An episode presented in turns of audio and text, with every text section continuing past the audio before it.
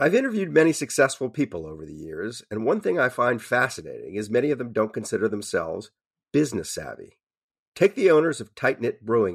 They turned to Chase for business for everything from banking and payment acceptance to credit cards, and do all of it in one place with the Chase mobile app. And that's helped these brew loving friends turn a passion into a business. Learn more at chaseforbusiness.com. Make more of what's yours. Chase mobile app is available for select mobile devices. Message and data rates may apply. JP Morgan Chase Bank NA, member FDIC. The most innovative companies are going further with T-Mobile for Business. The PGA of America is helping lower scores and elevate fan experiences with AI coaching tools and 5G connected cameras. AAA is getting more drivers back on the road fast with location telematics. And the Las Vegas Grand Prix is powering race day operations with 5G connectivity, giving fans an experience at the speed they deserve. This is accelerating innovation with T-Mobile for Business.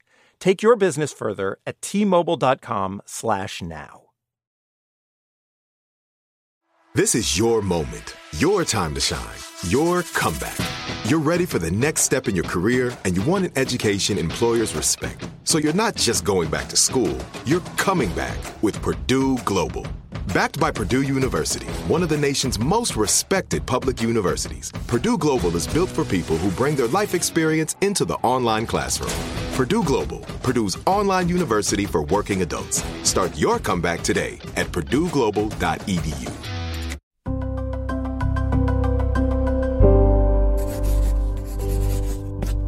Pushkin.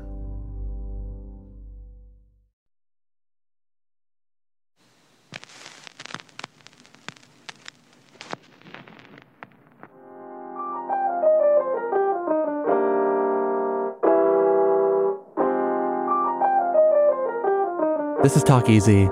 I'm Sam Fragoso. Welcome to the show.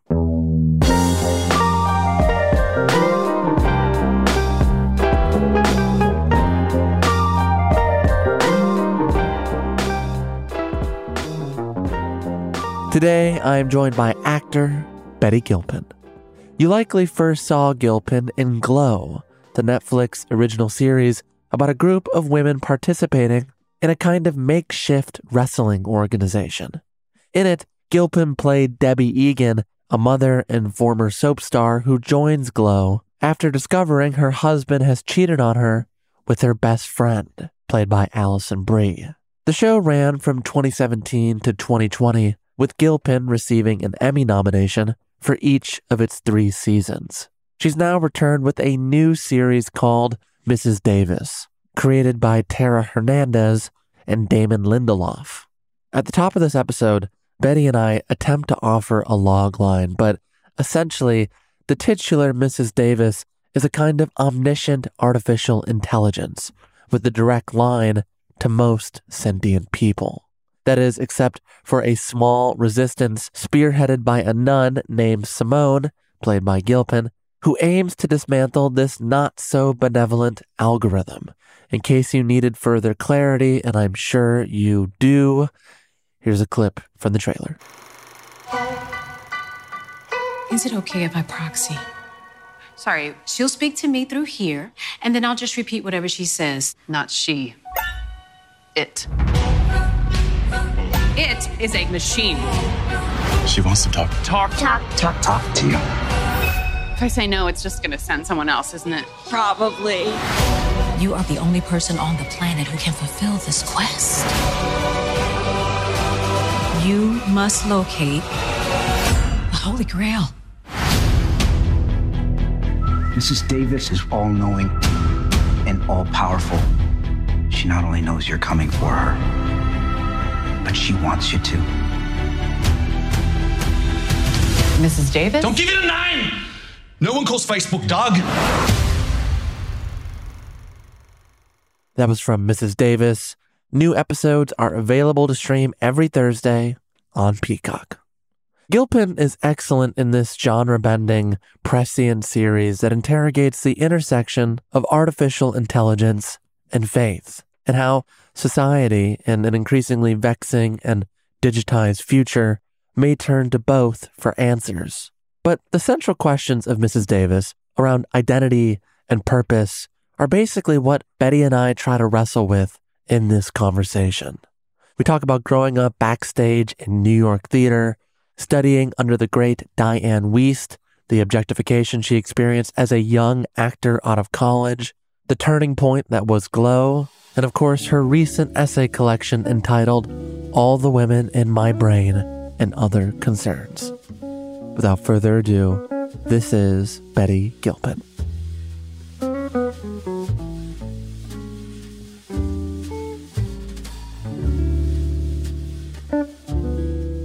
Betty Gilpin, pleasure to meet you. Pleasure to meet you, Sam. Now, I know walking into the studio today, Yeah. you may have noticed there are auditions being held for the role of bikini barista.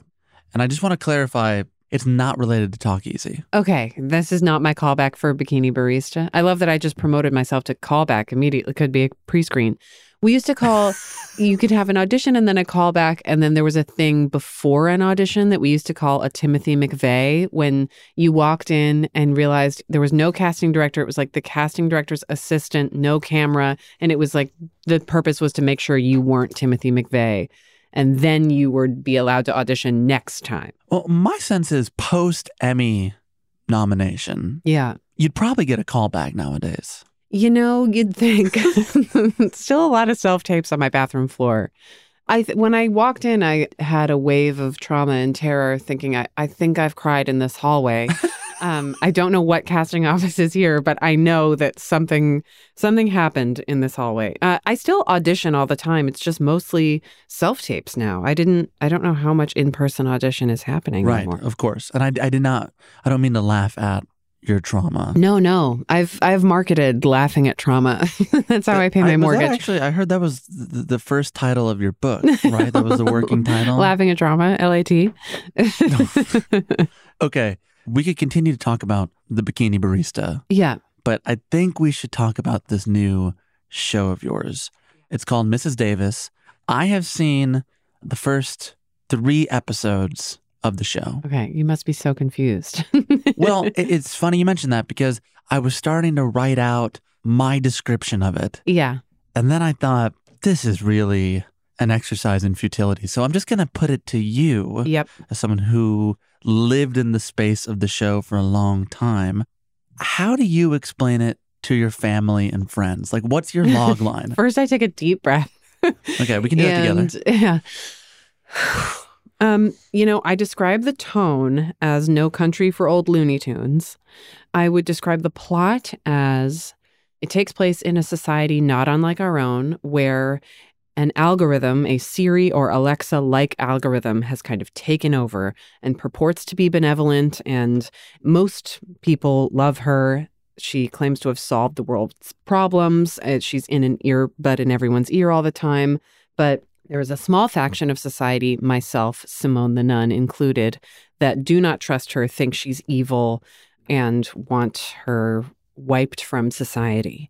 And Simone is a very specific kind of nun with a specific entryway into her religious life, I would say. As opposed to the non specific nuns? Well, I mean, there is a very particular nun origin story for her. If you want, haven't seen it yet, and want to ha- have a spoiler-free experience, I, I would go pause this podcast, watch the first two episodes at least, and then come back. I would I would add to someone who's um, hosting the podcast. Yeah. Oh, sorry, sorry. Please go ahead. Maybe instead of pausing and abandoning the tape, which we would really like you to stay for, Right, right, right. maybe skip ahead 90 seconds Okay, great. Yes. All right. in the audio. So I, Simone, falls in love with a guy, a real dude who happens to be, you know, Jesus Christ. And she becomes a nun in order to uh, keep seeing her boyfriend. yeah, so just standard television. Yeah. Yeah. A run of the mill. Straightforward. you know when people are like, we're all out of fresh ideas. Yeah. And then you see a show like this and you're like, well, maybe not all out. Yes, right. yeah. And these are like a hundred ideas in one show. And, you know, when we were filming it, even six months ago, it wasn't as prescient as we thought it, you know, Chat GPT now and OpenAI, it's so much more a part of our headlines than it was certainly when we were filming, and it's uh, pretty terrifying and intense. The artificial intelligence in this show, it's something, like you said, that people turn to for solace, answers, Yep. and inspiration. And comfort and validation. All these things. Yep. And we see characters like sporting these kind of newfangled AirPods where the AI talks through them and communicates with them. And your character abstains from all of that. Yeah. And I'm wondering, as someone who also, away from the show, abstains from social media, Yeah. like you don't have Instagram, Twitter, Facebook. Right. I mean, I don't have public Instagram where I'm posting selfies from like Kelly Ripa, but I do have private. in- Like, I'm addicted just as much as everyone else is. Okay, I'm so you not like reading Hemingway alone and all analog on top of a mountain. I am watching YouTube on the toilet just like everyone else. I'm horribly addicted to the internet. Yeah. Okay, you know what? Like, Can I? cr- I have to cross out my. Because my next question was like, what are your thoughts on the sun also rises? So I think I just want to. I actually mention in my book that I find the sun also rises. I find five word declarative sentences over and over and over again to be a little boring. Tell me what's going on emotionally. Give me one run on sentence. Ernest. We share a birthday, by the way, Ernest and I. That's probably the only thing you two share. Uh, but, Yeah, but totally. Depression. right, we can keep going. Um, so, my initial question was going to be: you seemingly are someone that has some distance from the social media structure that most of us have bought into, and yet now you're telling me that you're also part of the problem. You know, I do try to have some rules around it. I think my feeling towards public social media or my aversion or fear of it is more like um, I'm afraid of building my rapidly fading youth. I don't want it to be a foundation block of my business model because it's going away and I want to work for a long time. I'm afraid of making looking hot in a tight dress a necessary part of me getting jobs that I want. We share that. because, you know, it's smoke and mirrors and it gets harder and harder to do. I don't know. I, I want to work forever and I don't. Yeah, I'm afraid of what social media values or would make me value about myself. And then that thing disappears and then I'm just an empty chasm of a person. But uh, some people have found a beautiful way to make it work for them. I don't want to speak for everyone else, just for my overly sensitive self. But I think my character, Simone, worries about some similar things that I worry about, which is if we rely on this robot, algorithm, whatever, if we have all the answers in our pocket all the time on our phones, do we stop asking the big questions? Like, what are we gambling with? Are we sealing off a portal to the intangible and inexplicable? And for Simone, it's her connection to her faith. But for me, as Betty, I think about the ability to be creative or existential or to wonder and wander. If a if a robot puppy is doing all the wondering and wandering for us, do we lose that ability? And that really freaks me out.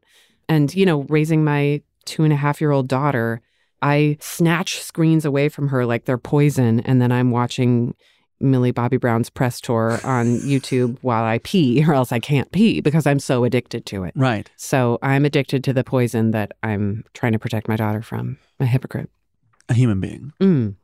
You said about this role recently that most of my roles have my Catholic ancestors on a permanent rotisserie grave spin.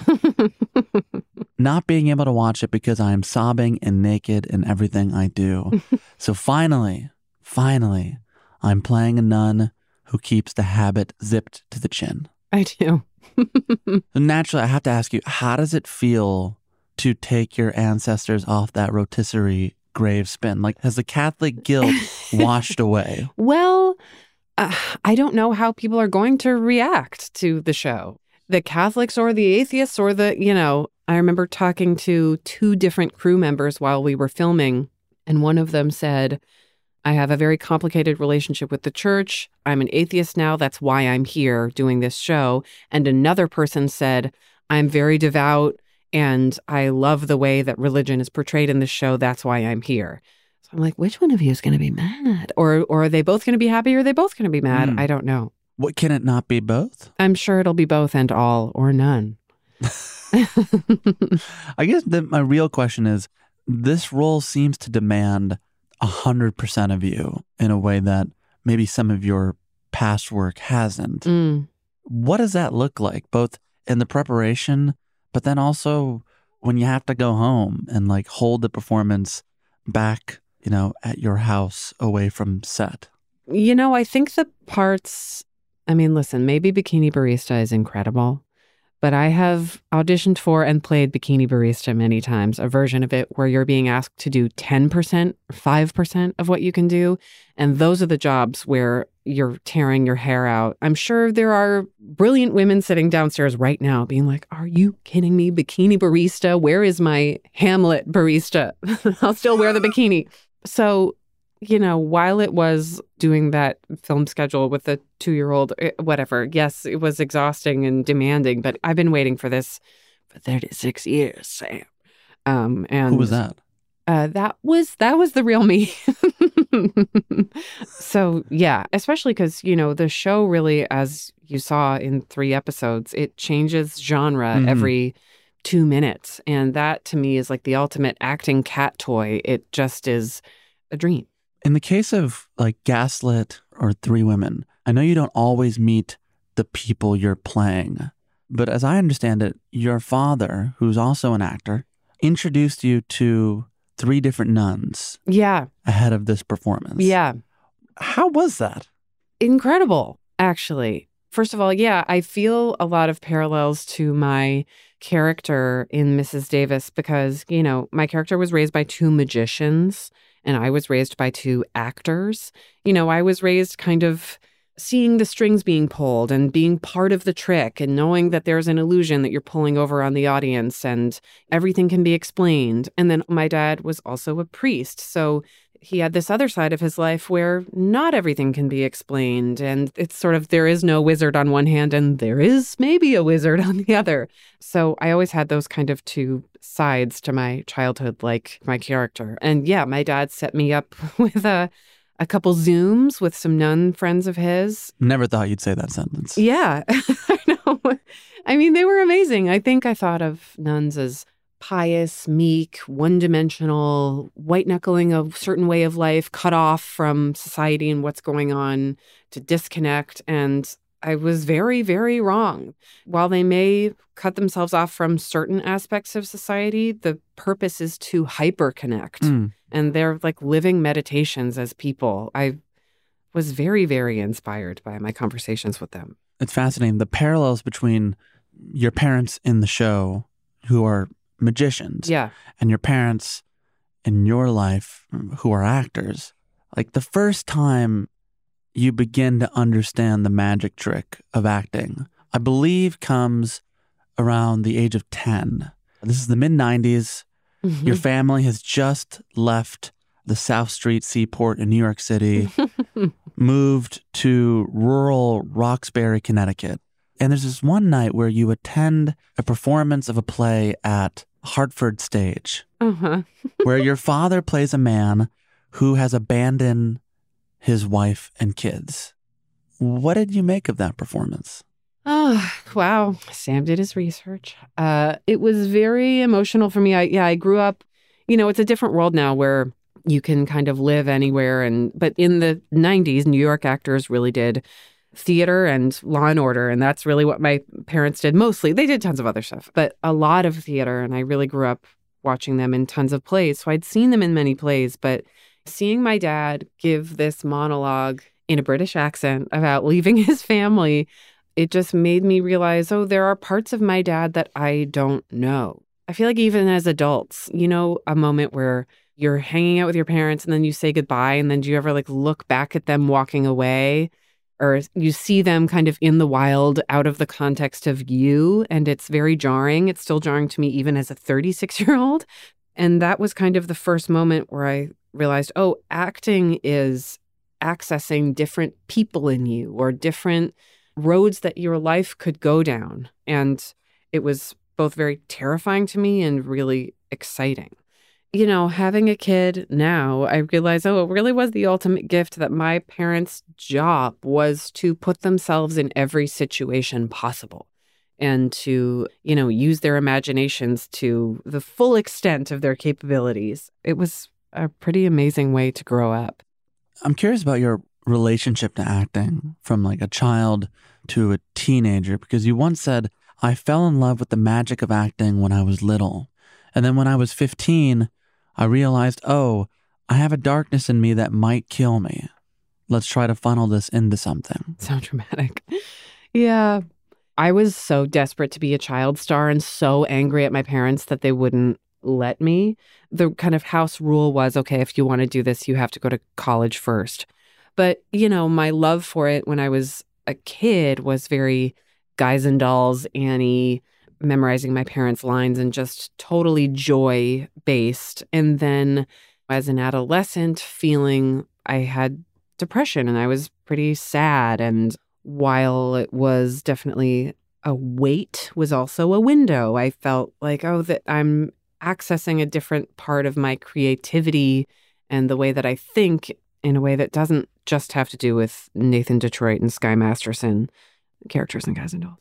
So yeah, when I started doing theater in school in high school, I think I was using some of that sadness as well as my love for it and tried to find eventually a healthy blend of the two, you know, which is kind of what you major in in college if you major in theater. In high school, yeah. Did it feel like the way you're describing back then? Or did you only later understand it as that blending of two, the window and weight? Like, did it feel like that then? Our theater program was pretty incredible. And I was really, really, really depressed in high school, which I know is not a unique trait.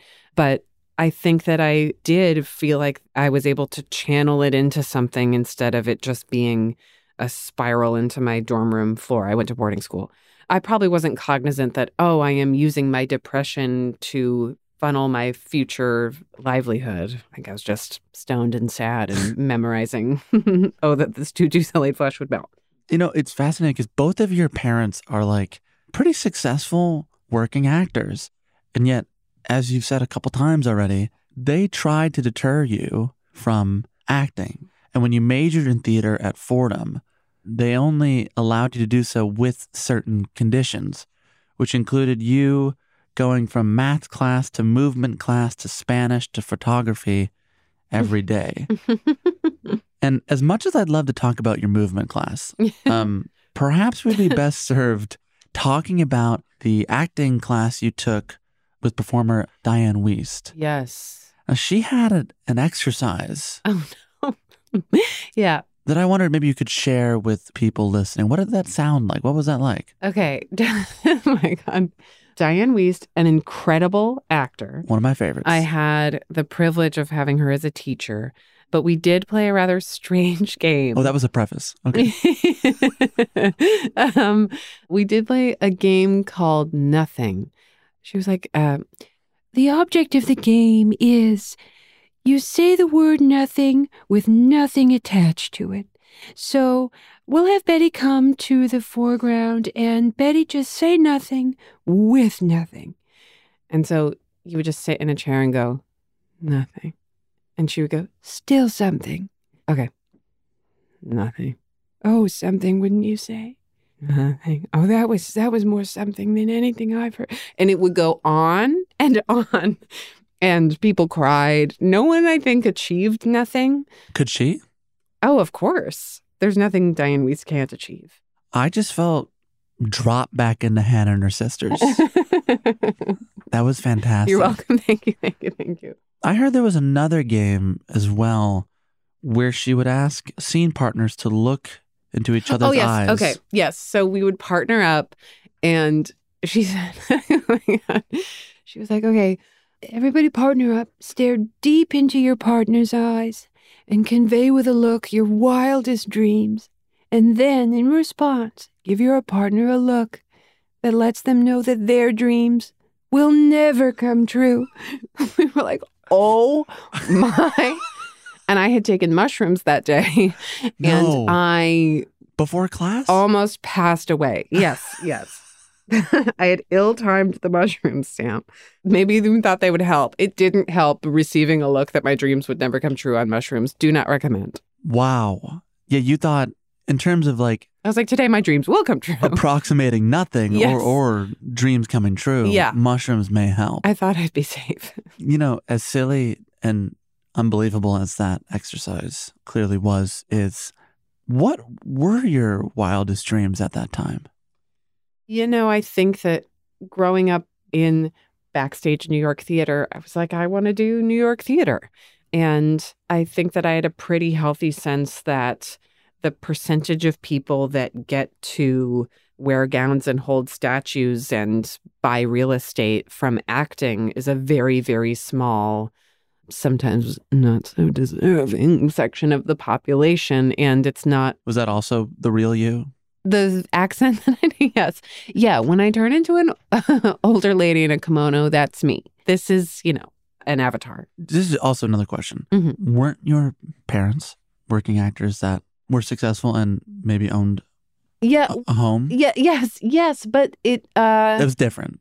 Yeah, I just had a healthy sense of realism. You know, it's not a merit-based system and I didn't want to set myself up for aiming high and then landing low. And you learned that in college, or that was the sort of cumulative experience of growing up with your parents working in this field? I think that I still remember there are actors that my parents did plays with in regional theater who they would walk on stage and the air would change from how good of actors they were. Those people are the ones who deserve Pacific Palisades mansions, um, not the vocal fry influencers who have them. Huh? what? This thing on? yeah. Um, I'm a renter, if that helps. oh, great. yeah. Perfect. So the answer to your wildest dreams was not turning into a vocal fry influencer who owns a who owns a home in the Oh God, no offense to them, not to alienate them. They're they're better business people than I. And then, then they're, Um, they're a huge part of our base Oh, yeah, I bet. No, no, that was not the goal. So what was it at 2021, like graduating Fordham? I mean, your last few weeks of school are kind of remarkable. Like you open a show on off Broadway, hmm you take your final exams, you move out of wherever you were living near campus.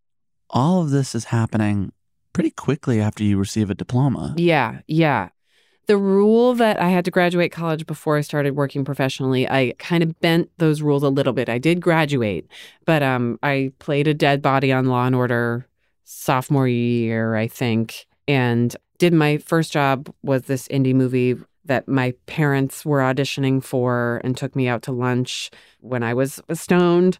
And they mentioned that there was a part for a 17 year old sarcastic person with cleavage. I was like, I, I was a role I was born to play. Give me five minutes. By the way, on that film, you got a job and they did not. Yeah. And the guy who played my brother is now my husband. Wow. Yeah. I definitely auditioned a lot. I mean, hundreds and hundreds and hundreds and hundreds of bikini barista auditions with no callback. But you were performing a lot on stage. Yeah, I did um a bunch of off-Broadway theater, which was incredible and got to work with the best actors I've ever ever worked with. You said of that work, with theater, the time commitment and the demands on your body, your personal life, and your wallet are crazy. It's four months of feeling like you're running a marathon and getting paid in hugs. You're telling your body there's an emergency every night and then saying, just kidding, we're doing it twice again tomorrow. Ugh, that's I hate that I said that. wow, wow, wow. It's the best. I don't know when I said that. I disagree. I mean, I guess I agree with said it but it's also Oh, in different no. ways. No. I was quoting the most generous one. Oh shit. Theater's a miracle. Everyone support your local let's- theater. I'm just playing with it. No, I mean, but I, I, I mean, we can wow wow our way like out of this studio and go home. But I think like let's try to hold it for what it was, which is asking your body to go to those places, whether it's in theater or, or on screen, and then having to go back home. Yes, everyone listening knows there are bigger problems and yes, right. there's no violin being played. But what does that do to your central nervous system to like call upon it in a way that is intense Yeah. and then yeah. ask to like go to dinner later. I mean, I, I think I've found becoming a parent has made my emotional metabolism much faster and. You know, I think when I was doing a play at 24, I would do an emotional scene and I could feel my body think there was a bear in the room for three hours after the play. And I think I thought, in order for a scene to go well, I have to convince 99% of my brain and body that this is really happening, that there's a real emergency. And I think that's not very healthy. I hope that I have found a healthier way. Is that way opening your phone and looking at pictures of Jonestown? Oh my God. Why do I ever open my mouth to speak or commit pen to paper? Um, yes, so I oh God, have pictures of Jonestown. I used to look at pictures of Jonestown, which is no laughing matter. You know, I think mm, I used to feel very superstitious and fearful that I wouldn't be able to access the portal to creativity or the portal to darkness or the chamber of ideas or whatever. I think that I've chalked it up all to this sort of magic chemistry that had to happen that was sort of out of my control. And I would do things like look at pictures of Jonestown on my phone to be like, oh, the, the witch is in the room. You know, the scene's going to go well because I have a foot in the river of death and understanding. Um, Oh and that God. is, you know, just ridiculous. And- It's, it's, yeah. But it worked. I mean, I've seen Glow. But I wasn't. Yeah, yeah, yeah, yeah. But now I'm. Um, you wouldn't do that for Glow. I mean, I think. I love how uh, you're smiling and gasping your way through the actor's process. Uh, I don't really have a real process. I just try to keep myself out of my own head. I would say, keep it loose. I spin around a lot before every take. That's what I do. That's exactly how I start these podcasts. it, it works. It just makes you think you're going to throw up or drown, and it makes you forget how neurotic and insane you are. Yeah, and then, and then you're dropped right back into it. Mm-hmm. I guess I bring all this up because there is such a ferocity to your work. You don't do the kind of acting that I think you've railed against in the past, which you've called whisper acting. Mm-hmm. yeah, I could stand to whisper a little more. No, I think you and Natasha Lyonne had this conversation, and I love her dearly. Mhm. You two are not whisper actors. No, we're not mumblecore. We'd Yeah, well- probably work more if we were. Yeah, you two are really struggling. I, I, we had our years. yeah, both of you just have hit peacock shows. Yeah, no, no, It took a while, Sam. but tapping into that, it must take something out of you.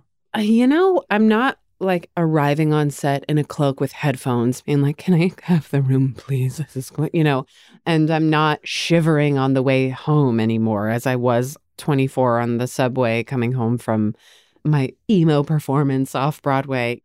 I'm making fart jokes till action, and then I'm gossiping the moment we yell cut. Most of my best friends are also actors, and I think I really only connect to people who are super passionate and also super embarrassed by what we do. I think it means so much to me. I love being an actor, could cry talking about how much I love being an actor. I also find it super cringy, ridiculous, unimportant, out of touch, insane. I do think a great performance can change the world and move you and whatever, but um I think that method acting or being like that part altered my DNA and I I could never leave. You know, Cleopatra was with me to the end. Yeah, I I just I don't know if I buy it, Sam. I'm uh, almost certain you don't. I don't. And I, and I think we have oscillated back and forth between those two people throughout this conversation. Right. Yeah. And the next quote is me saying from seven years ago, Cleopatra has never left me. Go ahead, read it. Just put me on I was, blast. I was wondering, am I predictable or are you? I'm wondering because I'm reading these quotes. or is here. this a simulation? Um, that's episode four of Mrs. Davis. It's not, not. We'll be right back after a quick break.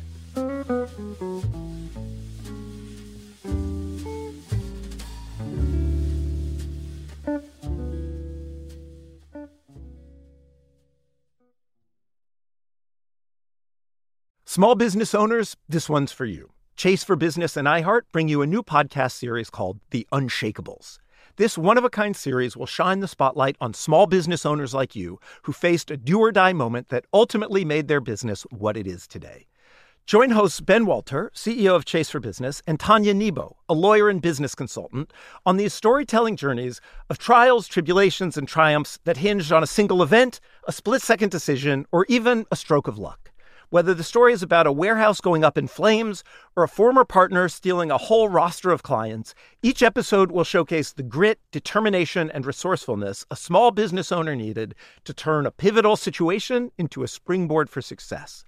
Listen to the Unshakables now and learn more at chase.com slash business slash podcast. Chase, make more of what's yours. Chase mobile app is available for select mobile devices. Message and data rates may apply. JP Morgan Chase Bank NA member FDIC. Copyright 2024 JP Morgan Chase and Company. The most innovative companies are going further with T-Mobile for Business. The PGA of America is helping lower scores and elevate fan experiences with AI coaching tools and 5G connected cameras. AAA is getting more drivers back on the road fast with location telematics. And the Las Vegas Grand Prix is powering race day operations with 5G connectivity, giving fans an experience at the speed they deserve. This is accelerating innovation with T-Mobile for Business. Take your business further at t-mobile.com/now. When you drive a vehicle so reliable it's backed by a 10-year, 100,000-mile limited warranty, you stop thinking about what you can't do and start doing what you never thought possible. Visit your local Kia dealer today to see what you're capable of in a vehicle that inspires confidence around every corner. Kia, movement that inspires. Call 800 333 4KIA for details. Always drive safely. Limited inventory available. Warranties include 10 year 100,000 mile powertrain and 5 year 60,000 mile basic. Warranties are limited. See retailer for details.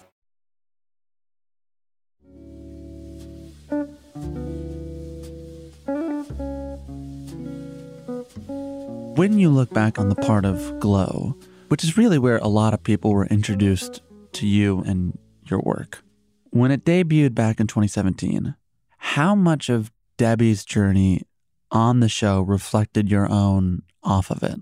Yeah, there were definitely parallels. I think that Liz Flahive and Carly Mensch, who created Glow, they were also staff writers on the show Nurse Jackie that I did the last three seasons of. And my character on Nurse Jackie was uh, conceived by men, the new male showrunners of the show. It was sort of like, how are we going to get viewers to keep watching season five of a show about tough women who are good at their jobs? Let's have uh, a slutty woman who's bad at her job. Enter Gilpin. And, you know, you saw my areolas before you saw my face on the show. It's the truth. And I signed up for it because I was like, I want this job and I want to work with Edie Falco and Merritt Wever and Anna Deavere Smith. But I think Liz Flahive and Carly Mensch started to realize that I wanted to do weird character stuff and less archbacky stuff, but had really mostly paid my bills playing those archy backy parts on a uh, camera. And I think Debbie on Glow is a soap actress who has mostly used her craft, as it were, to play kind of Barbie people instead of mezzanine, chest pounding, Greek level people. And um, yeah, I think Liz and Carly knew that about me and kind of wrote that into the show. What was that like? The best. So much fun. Totally surreal. And yeah, I got the part three days before my wedding. And I don't know, I think I had told myself like oh I, i'm not going to get married until i'm at x point in my career or i'm not going to put roots down until you know i think i was just waiting on the entertainment business to make me feel like okay now i'm i can live the rest of my life. And someone told me once never choose the business because it will never choose you. And i was like you know what? I'm just going to live my life whether or not i get my big break or not. I'm going to stop waiting for it or thinking that the answer to my life is around the corner or a call from my agent away. And it's almost like the second I sort of said that out loud is when things started to happen. But the same is still true. You know, what I try to talk about in in my book, All the Women in My Brain, is that, you No, know, you could just be proud of the book Okay. and not not sell it like that. Okay. No, well that's the, you know, that's the brand. I That's- oh, the brand? Yeah, yeah, the the brand is um Without performed self-deprecation and vulnerability uh for claps That's good. and appetizers. I'm I'm all for felt instead of perform. But, Okay, but great. you can do you know you can do you and I can do me. Okay, great. We can meet in the middle. yeah. Um No, go ahead. Well, what I try to talk about in the book that I am proud of having written, Sam. I feel uh, like your mom. no, that wouldn't be my mom. Your dad? Maybe, sure. Your two younger siblings. Um, yeah, yeah. um, the lesson I learned that I tried to talk about in the book is that no professional accomplishment is going to make you feel like now my identity has clicked and I am a full person. And it's always going to feel like fraudulent and strange and like you're almost there. So, best not place any value on it at all because it's all going to go away. It is. We're all going to die. I don't know if you knew that. That's our time. A word from our sponsors. um, you did. You wrote about some of what you're talking about here, just like a year after you did get the call to do Glow. It was in a Hollywood Reporter article called "Why Acting Is a Seesaw of Death." And that image of a seesaw, I don't know if it's true, but I think it comes from an article that actor Frank Langella once wrote. So I had never read this article before I wrote this article. Really? Yeah. I swear to God. Okay, well, the article he wrote Yeah. was published in the New York Times back in 1989. It was called The Demon Seesaw Actor's Ride. In it, he wrote some basic truths about us, some fundamentals married, single, divorced, rich, broke, breaking in or holding on the morning after Oscar, Tony, or Emmy, or struggling along without recognition. Whether we are newcomers, superstars, an enduring light, a flash in the pan, a has been, a comeback king, from low self esteem to insufferable arrogance, we are the seesaw kids. Kids who hold on tight and wait, wait for the call, the audition, the part, the review, and then we do it again. Those are the ground rules. You accept them if you are an actor, and you accept the demons too. Mm-hmm. But far better said than my jumble. I knew you were going to say that. that was true to him as a man working in Hollywood in 1989. hmm Does it feel reflective of your experience now? Yes. And I think that that's yet another reason why I'm not on public social media is I think it really multiplies that feeling of extreme highs and extreme lows. You're either put on a crazy undeserved pedestal or under a crazy undeserved guillotine and it's one or the other and somewhere in the middle is the truth like you're just a rosacea person with a bad back struggling for validation as the glaciers melt. Like you're not special, you're not unspecial. It's you're just a person. And it's a strange thing, you know, like being on a press tour, for instance, now part of the selling of a thing or getting someone to watch something, you sort of have to cosplay as the trading card version of yourself. And a stylist puts you in clothes that aren't yours and makeup that isn't your face. And Are you the trading card today? no, no. Well, I was told there were no pictures, so I washed off the patriarchy car wash and I'm in my stained sweatshirt. This, so this is me. This is more you than normal. Yeah. I mean, I wouldn't mind this as a trading card either, but Thanks. Yeah, what are you saying. Um, I just think uh, there's even more of a seesaw now, I think, than in 1989, where you're either pretending to be some sort of demigod version of yourself, or you are being dragged across the internet as someone who deserves the death penalty for the wrong socks. so the trading card version of yourself. Yeah. It's an unnerving idea. But the reason one would or, or does have a trading card is because they have done something to warrant said trading card. In in your case, it's the work of being an actor. And I'm curious when you look at your approach or your artistic aims, how do you think they differ generationally from you and your parents? You have this quote.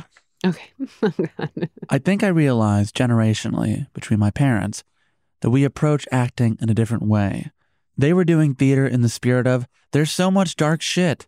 Let's build a stage over it and tap dance on top of it and celebrate life and be ensemble members of this production of Hay Fever and celebrate and escape. And I'm like, as an actor, let's rip that trapdoor open. I mean, yeah, I think the trading card thing of it all, too. It's, for instance, I reached this point in my career where I stopped auditioning as much and started having meetings where it became less about, like, I don't care who you are outside of this room, just read these sides and show me if you are would be good in this part or not. Then a meeting has nothing to do with would you be good in this part. It's like, who are you? What are you like? How do you seem? And that will be the reason that I cast you or not. And I was really unprepared for that. And I'm still sort of bad at that. Uh, another reason why I'm not on social media, I do think that's kind of a modern part of getting jobs and having your name in the zeitgeist or whatever, just sort of performing your identity as I make eye contact with the book I wrote about my life. Just a cowering introvert over here, just all about the Shakespeare, nothing to do with my life story that I uh, wrote, available now. She's a hypocrite and it's working for her sometimes, but do I sleep well? I don't know. You, I you sleep do fine. well. No, like all hypocrites. yeah.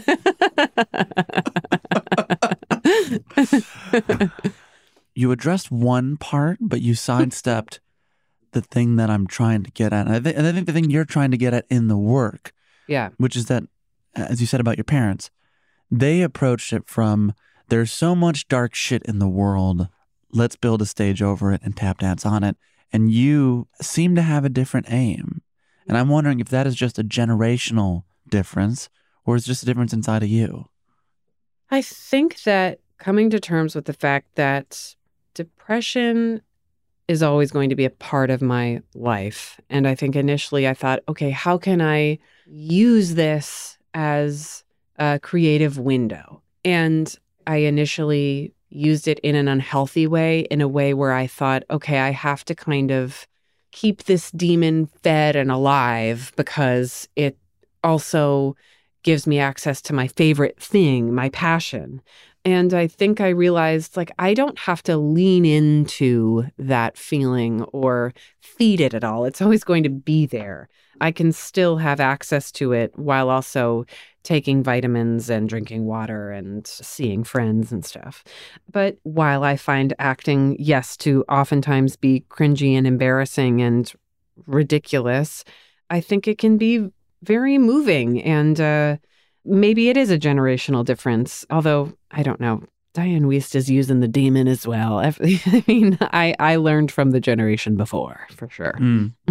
you know, in terms of like generations, you've talked a lot about how this new generation of actors, like uh, Florence Pugh, Jodie Comer, Anya Taylor Joy, has given you some kind of hope about where this industry is going. Yeah, Do you still feel that way in, in 2023? totally. Sometimes in writing, the feminist overcorrect is to make the female character, I call it sleepy status. It's like just a person who always has the answer and, you know, is better than the person they're talking to and pausey and sort of one note kind of cool and sleepy. And there is this wave of actresses. It's like the antidote to that, which is you know, you see a billion different things happening behind their eyes, and their characters are a thousand miles deep and different every time. And I find it really, really, really inspiring. I guess in some ways we keep circling this like, what is a weight and what is a window? hmm like oscillating back and forth between how you hold the work and how you keep doing it. To me, it reminds me of this great passage from your book called All the Women in My Brain. And I thought maybe you'd want to read from it as we leave. Sure. Oh boy. This is towards the end of my book, and I am talking about the guy who I uh, dated and fell in love with, and then uh, later married, I guess. Okay, let's see if that's. mean, no, you, you, two are married. Okay, that's yes. Not, that's not a. Yes. Right? yes, yes. But I, I'm trying to put it in the tense of which we're jumping into this. Yes, we are married. Okay, here we go. The boy whom I would later walk down the aisle toward through crying friends, many of whom were former diapered and training broad alphas whose shine taught me shining doesn't kill you. Most were people I met the best way you can meet someone, pinching each other in backstage dark, then under the lights making kryptonite eye contact when someone in row B farts. I walked arm in arm with my parents, the carny people who raised me to find joy and questions wherever I could and whenever possible, funny hats. A bow tied beast trotted behind with the rings, harumphing in boredom at the bottom of my dress throughout the ceremony. A dress that hours later on the dance floor, the drunk women who built me helped me chop short with kitchen scissors, freeing my legs from the patriarchy, or maybe just so I could kick higher to Prince. In all my running from myself, it is hard to remember that I also love the thing I'm running from, that I'm in all this for the big feelings. I don't want them to be muted, not really. But when I feel them, I feel them all the way, and the ground opens, and that's terrifying. The Salem feelings are less predictable, less controllable, scarier. The Barbie stuff is smaller but easier, more numb, safer. Those lows aren't as deep and harrowing. But the moments that have felt like my cells explode into liquid sugar and I'm sobbing in a thank you to the sky have nothing to do with approval or victory. Not from love, from loving. End. Where does that uh land with you? I haven't read that in a long time. It's an interesting thing. Uh, um, in one's career or in this business, there are so many things that feel like your congratulations parade when things feel like they're going well. And you sort of realize, oh, those aren't the moments that you're going to remember when you when you're on your deathbed, even though they seem to have a lot more confetti and fanfare. I think falling in love and having the friends that I do, um, it's the reaching out towards someone that I'm going to remember and not the receiving. And to me, that's the reason for it all. It's why I'm grateful for starting in the theater and all those years watching my parents. I think in theater, it's so much more about the fizz between two people instead of your coverage or your coverage. It's so not self based. It's about kind of this intangible thing between two actors. And I've carried that into my life and, you know, have to relearn that lesson over and over when I'm sure I get high on my own narcissism cloud and have to get pulled out of it. You know, I'm certainly not in the epilogue of my life where I have all the lessons learned, but I learned that lesson over and over again. And having a daughter definitely um, is an, a new chapter of learning it. so we're not in the epilogue. No, unless I get hit by a bus today. I don't even know what we'd do with the interview then. So, oh, it'd go viral. That'd be exciting for you. Call the bus. I guess my last question is that running you keep doing. Do you still want to? Yeah. Well, I feel very different from that person. A benefit of getting older is that Something else I talk about in the book is girlhood feels so much like cycled selves. Like, am I this person or this person or this person? And you just get too tired to um, hate yourself as much. it's just exhausting. And it's not like I'm making out with the mirror now, but I've settled into myself a little more.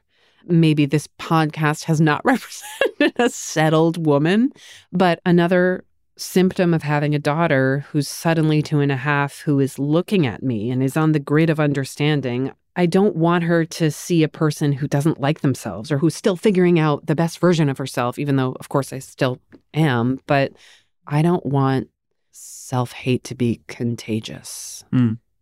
But I do like myself a lot more than I did when I was 16 years old and I think that's all you can hope for. And also I um I'm really grateful to have a job where you have to keep asking yourself the big questions and also be very silly and imaginative and be honest with your own darkness and engage with your own inner kid all the time. Um, regardless of whether or not my parents and I approach it in different ways, that is what they also did. And it was a pretty incredible way to grow up. And um, I only hope that I can give Mary some of that joy as a kid, too. So I am proud. Sam. I have a feeling that uh, that's going to happen for you, for Mary, whatever is next. And, Yeah. and I so thank you, truly, through all the jokes and Mhm. nonsense and bits, for trying to answer some of these big questions. Thanks for asking them. Anytime. Betty Gilpin, Thanks, Sam. a pleasure.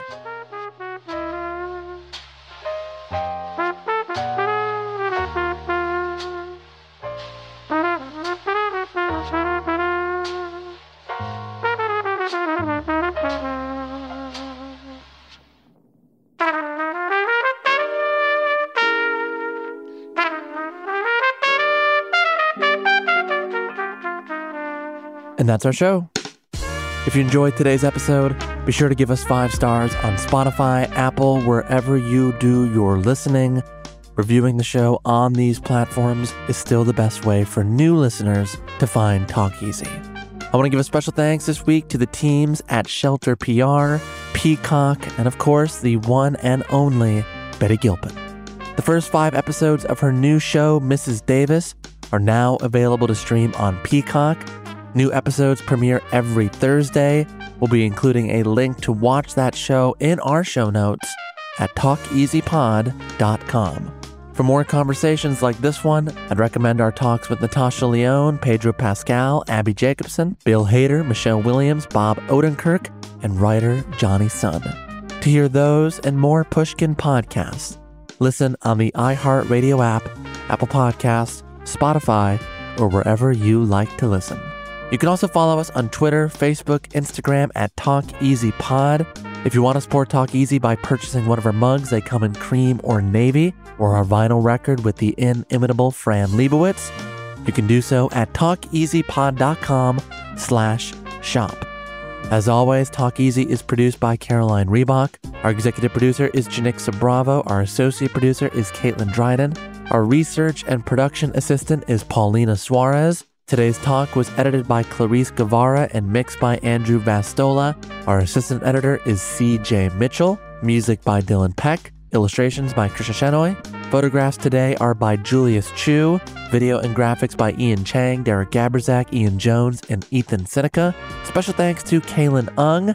I also want to thank our team at Pushkin Industries. They include Justin Richmond, Julia Barton, John Schnars, Carrie Brody, David Glover, Heather Fain, Eric Sandler, Jordan McMillan, Isabella Navarez, Maya Koenig, Carly Migliori, Jason Gambrell, Justine Lang, Malcolm Gladwell, and Jacob Weisberg.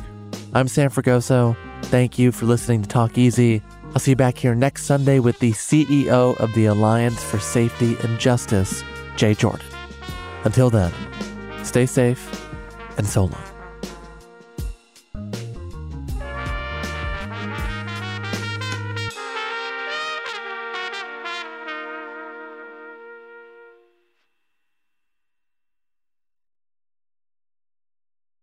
When you drive a vehicle so reliable it's backed by a 10 year, 100,000 mile limited warranty, you stop thinking about what you can't do and start doing what you never thought possible. Visit your local Kia dealer today to see what you're capable of in a vehicle that inspires confidence around every corner. Kia, movement that inspires. Call 800 333 4KIA for details. Always drive safely. Limited inventory available. Warranties include 10 year 100,000 mile powertrain and 5 year 60,000 mile basic. Warranties are limited. See retailer for details. Smart journalism, fascinating topics. Words that describe CNN's podcast, The Assignment with Audie Cornish. Last year, the Army missed its recruitment goal. It had 65,000 spots to fill and came up 10,000 short of that target.